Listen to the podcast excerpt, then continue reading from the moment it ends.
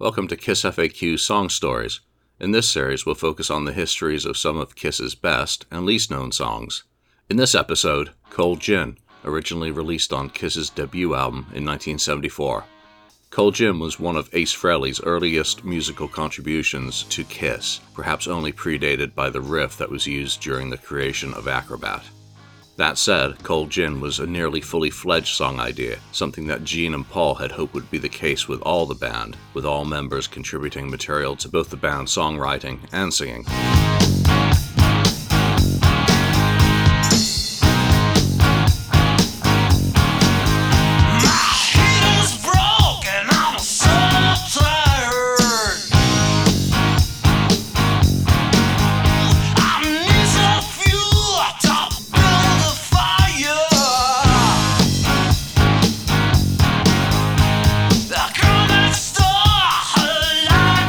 Ace recounted in No Regrets that the song was about loneliness and poverty, hard times in general, and that comfort can be found in the bottle. He continued that while that solution would later become a problem in his life, the concept was more abstract to him at the time.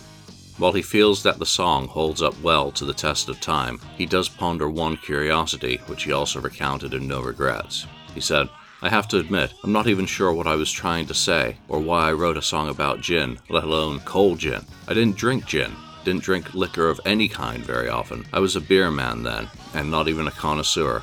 Give me a can of whatever you have in the fridge and I was happy. I wanted to write a drinking song, and Cold Gin sounded like a great title. Ace has also recounted that he wrote this classic song in his head while on the subway, going to and from rehearsals at the band's horrible loft. It's not surprising that the cold New York City weather of January 1973 would have served as a motivating factor. What is clear from the song was that Ace was fully capable of writing quality material on a par with Gene and Paul's level right from the time he joined the band. Ace told San Diego's KFMB FM for their Origins Artist series in May 2016 that the song had been inspired by the introduction riffs on Free's, Fire and Water.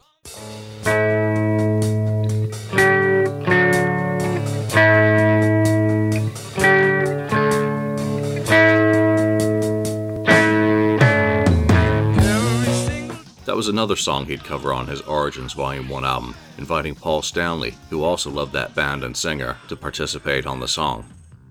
As had been the case with the creation of many songs, Ace had been playing around with the free riff and transformed it into something different that resonated with him.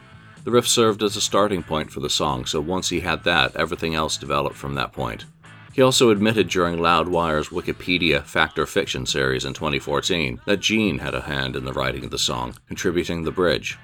He also recalled Gene rejecting the addition of his name to the writing credit, with Ace recalling, In those early days, we weren't too worried about who gets the writing credit. All we cared about was, is the song good? We were more brothers in rock and roll and just concerned with reaching for that brass ring. Ace also told Metal Express Radio in 2016, I came up with the melody and the lyrics, and Gene reworked it once we decided that Gene should sing it.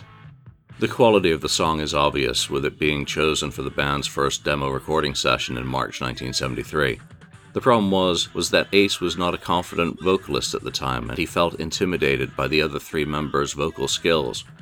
He also felt that he couldn't sing the song as it needed to be sang. So with him declining to sing it, it fell to Gene who would continue to own the lead vocal for the song in concert for many years.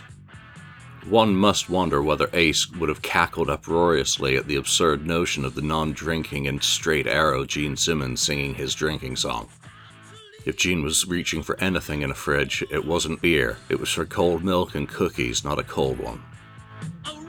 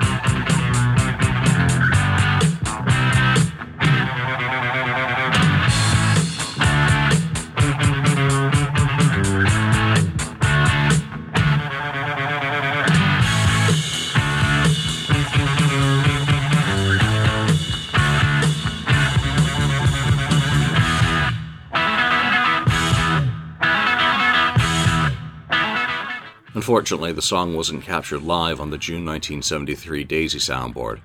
Actually, that may not be entirely accurate. The Daisy tape includes a partial second set that includes just three songs. Prior to the first, Strutter, beginning, there is tuning and banter picked up from the mics. Right at the beginning of the track, Cold Gin can be heard heavily distorted through the static of the tape. It might be from bleed through, degradation, or overcopying. It's possible that it's even the microphones picking up something being played over the PA. That said, it clearly does not match the March demo and sounds like the live performance at the tail end of the song. So it's possible that it's the ghost remains of an earlier recording on the same tape. It's just over 11 seconds, but it's as fascinating as the few frames of Kiss Loft rehearsal to survive visually on the Coventry video.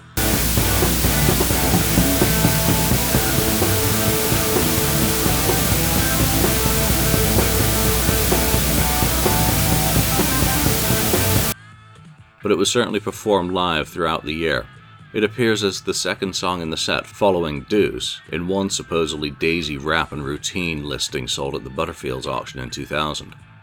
Casablanca executive Larry Harris noted the song as one of the first recordings from the band that captured the sort of energy the label was hoping for from the band on their debut recording. Hilariously, well, perhaps not, Paul introduced the song somewhat flippantly at their second December 1973 Coventry gig. This song is for every alcoholic in New York City, that includes us.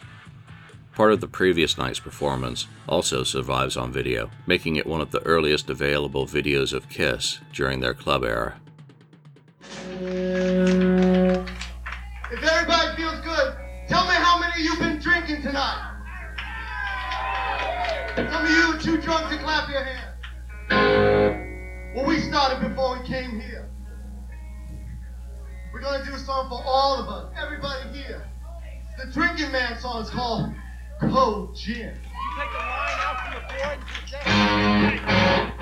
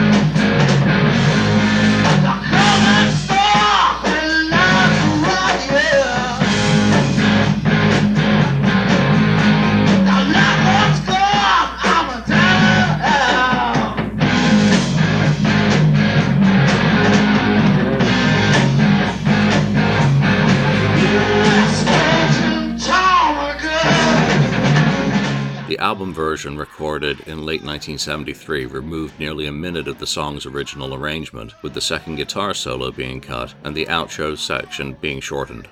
Further changes seem to take place during the mixing stage. Studio documentation suggests that a 4 minute 54 second version was among material dubbed to a one sided EP for review on November the 27th. It had likely been mixed the very same day. Additional mixing was done on December the 6th, and a 4 minute 45 second version was cut on a 12 inch 7 song acetate on December the 10th.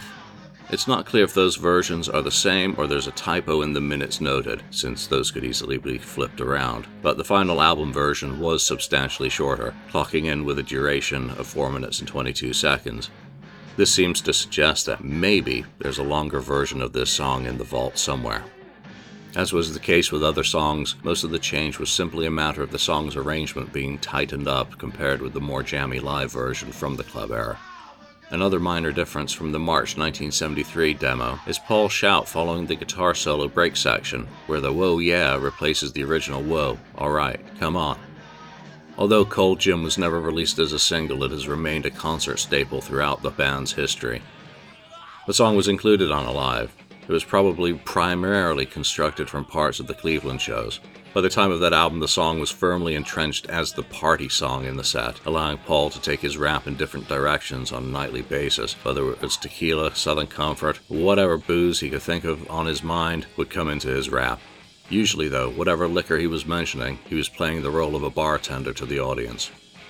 The song also moved around the set, though by 1975 it was regularly used as the set closer prior to the band returning to the stage for their obligatory encores. The following year, the song dropped back into the middle of the set, serving as the launching pad for Ace's space guitar solo. The song was recorded for and included on the abandoned Rock and Roll Party in Tokyo live album in 1977. As was the case with other early classics, the song was dropped from the Love Gun through Return of Kiss tour sets, though it did return to the set in time for Eric Carr's debut in 1980.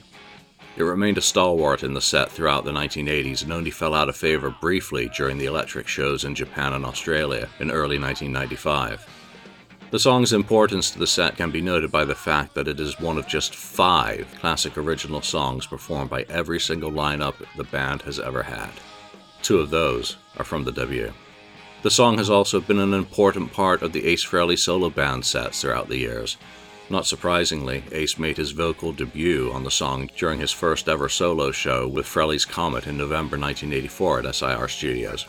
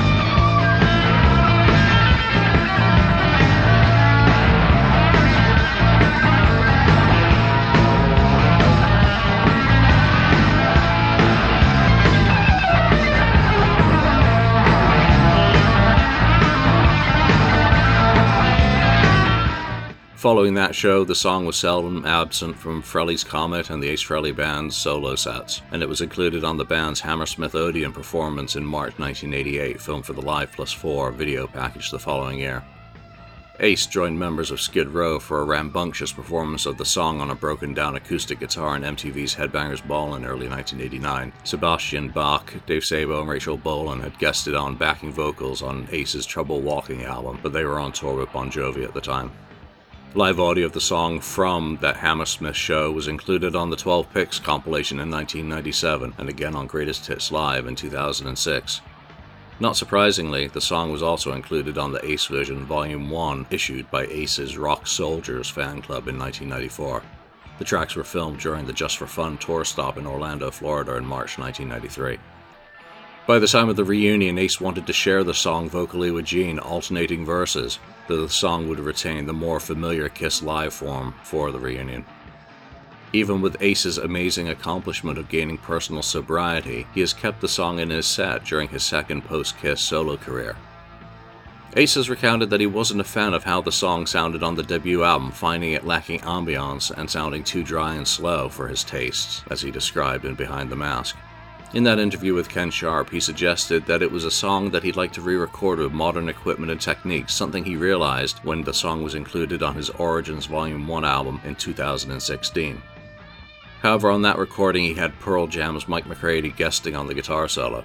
It did at least finally present a studio version of his vocal on the song. Ace had also known Mike for a long time and knew that he was a fan of the song, so since he hadn't been able to have him guest on a song for the previous album Space Invader, it was a perfect opportunity.